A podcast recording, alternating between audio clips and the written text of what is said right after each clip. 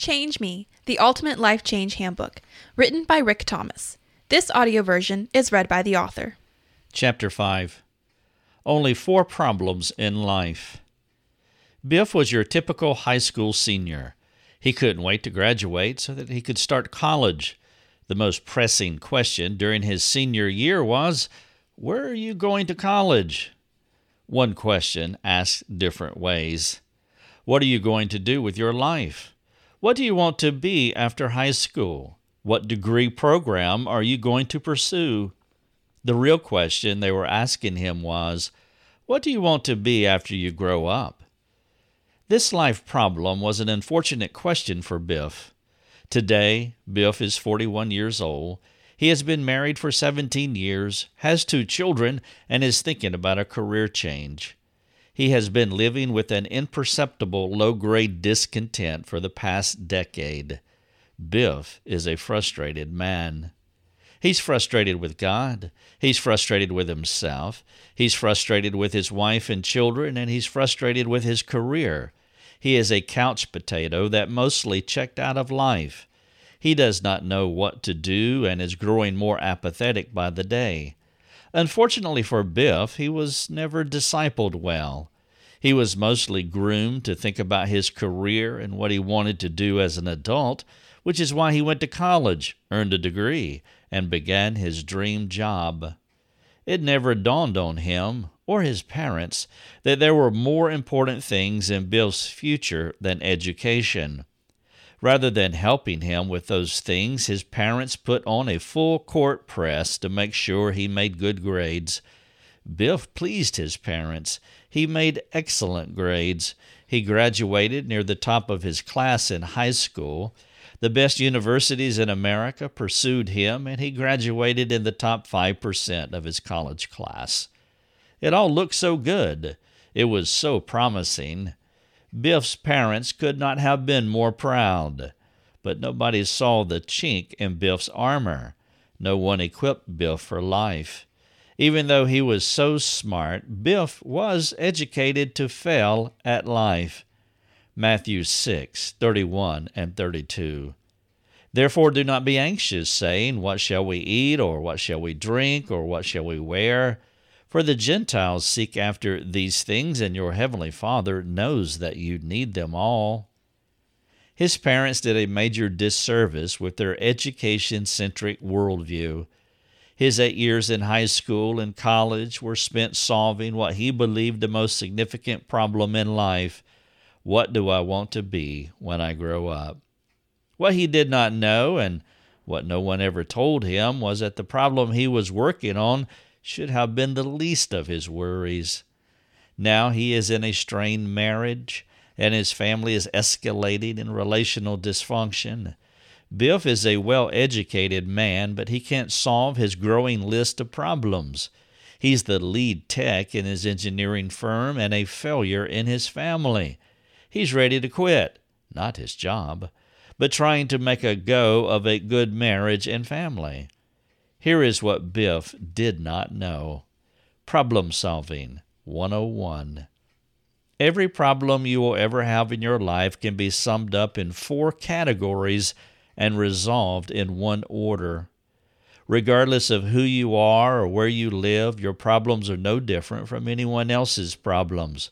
We all may have a unique fingerprint and even want to consider ourselves different, but the real truth is that we are not different.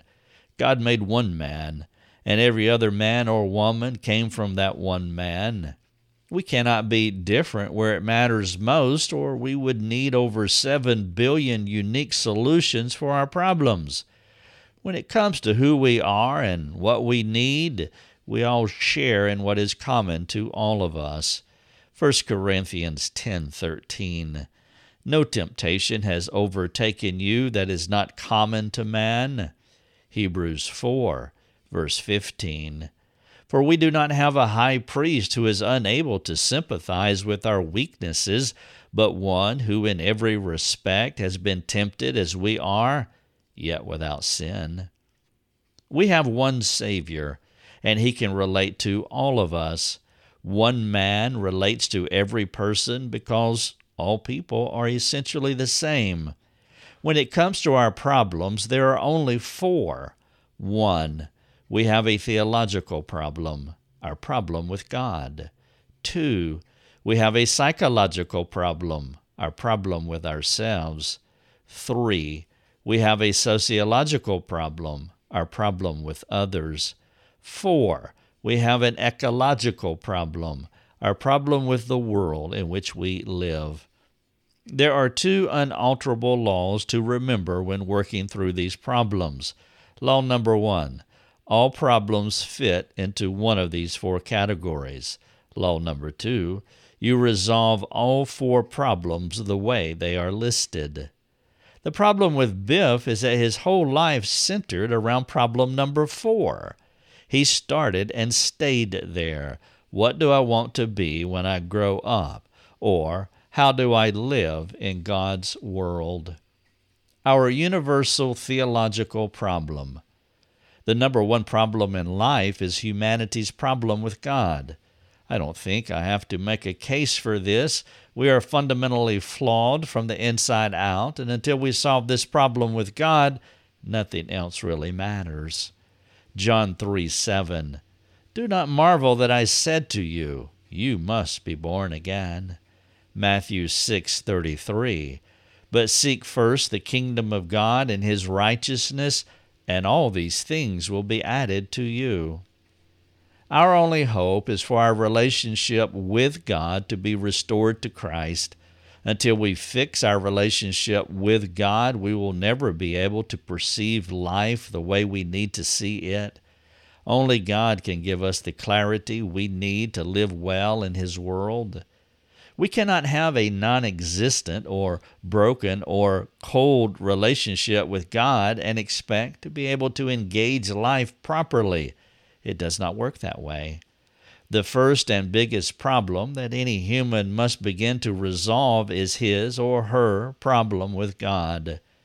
Once we are in right standing with God and are maturing in our faith, we are on the right track to begin the process of understanding ourselves.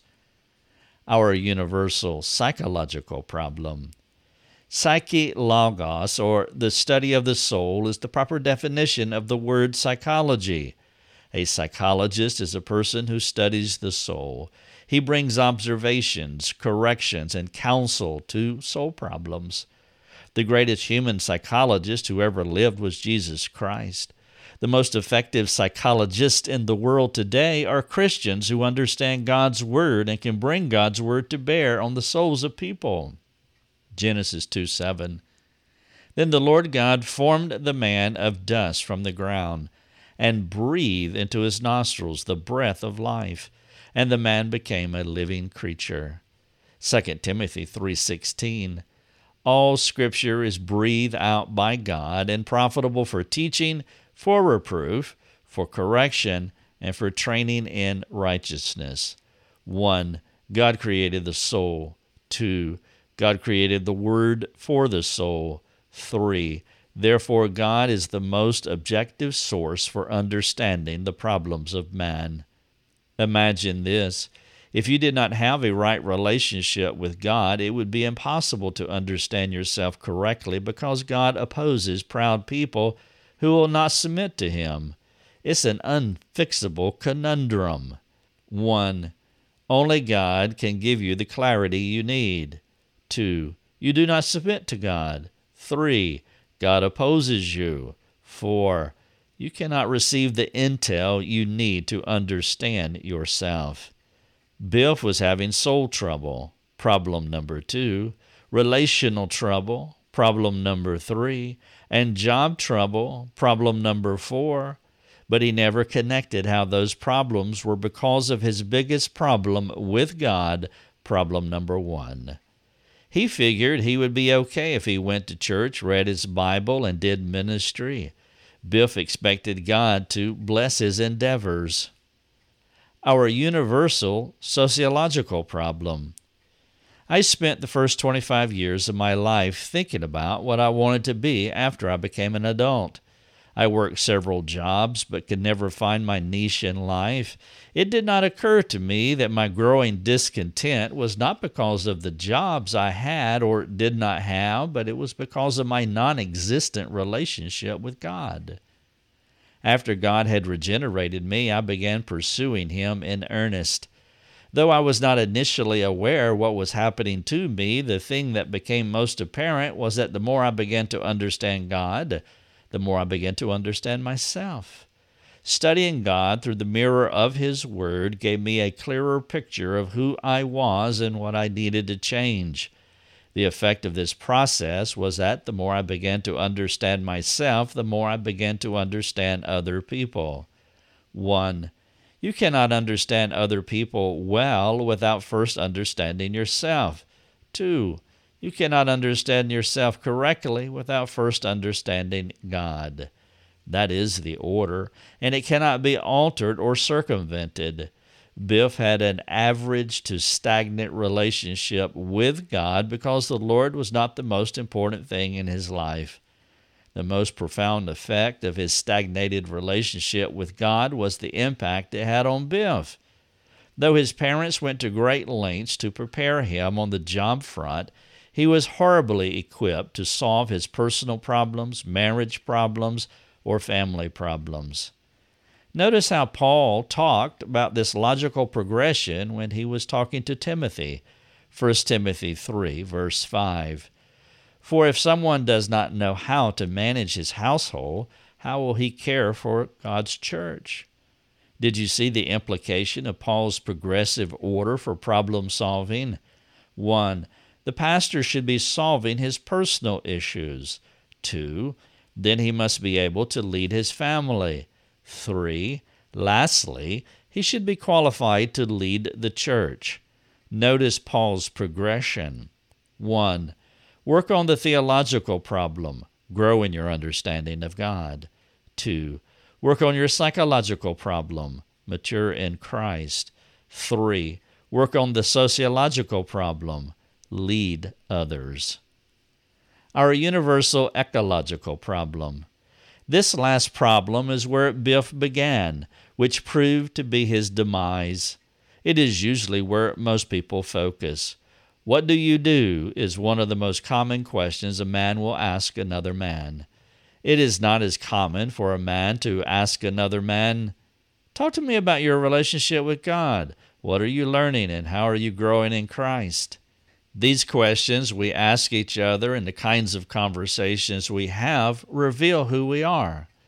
I've called our last problem an ecological problem for the sake of rhyming, though I am stretching the word ecology. It's not about hugging Mother Earth or saving trees. I'm stretching the word ecology to mean how we are supposed to live in God's world for His glory. Some of these fourth level questions are What career should you have? Where should you live? What should you wear?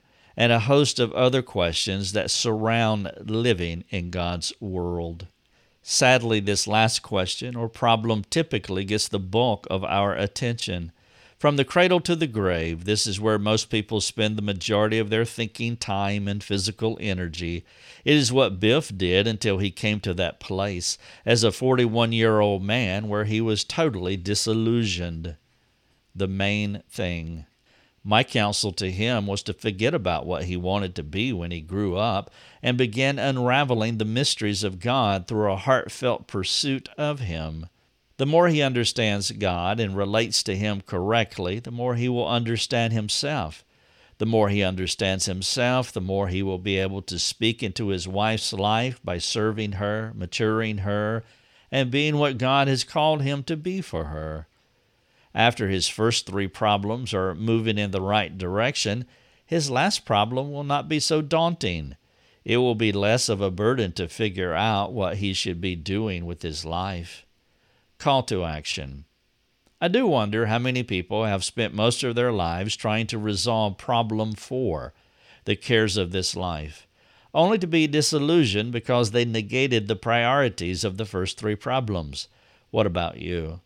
If you placed your problems in their order of importance, what would that tell you about yourself and your relationship with God? How do you need to change? What do you need to do first? You have been listening to the audio version of Change Me, the Ultimate Life Change Handbook, written and read by Rick Thomas. You may order a copy of this book from Amazon. Thank you for listening.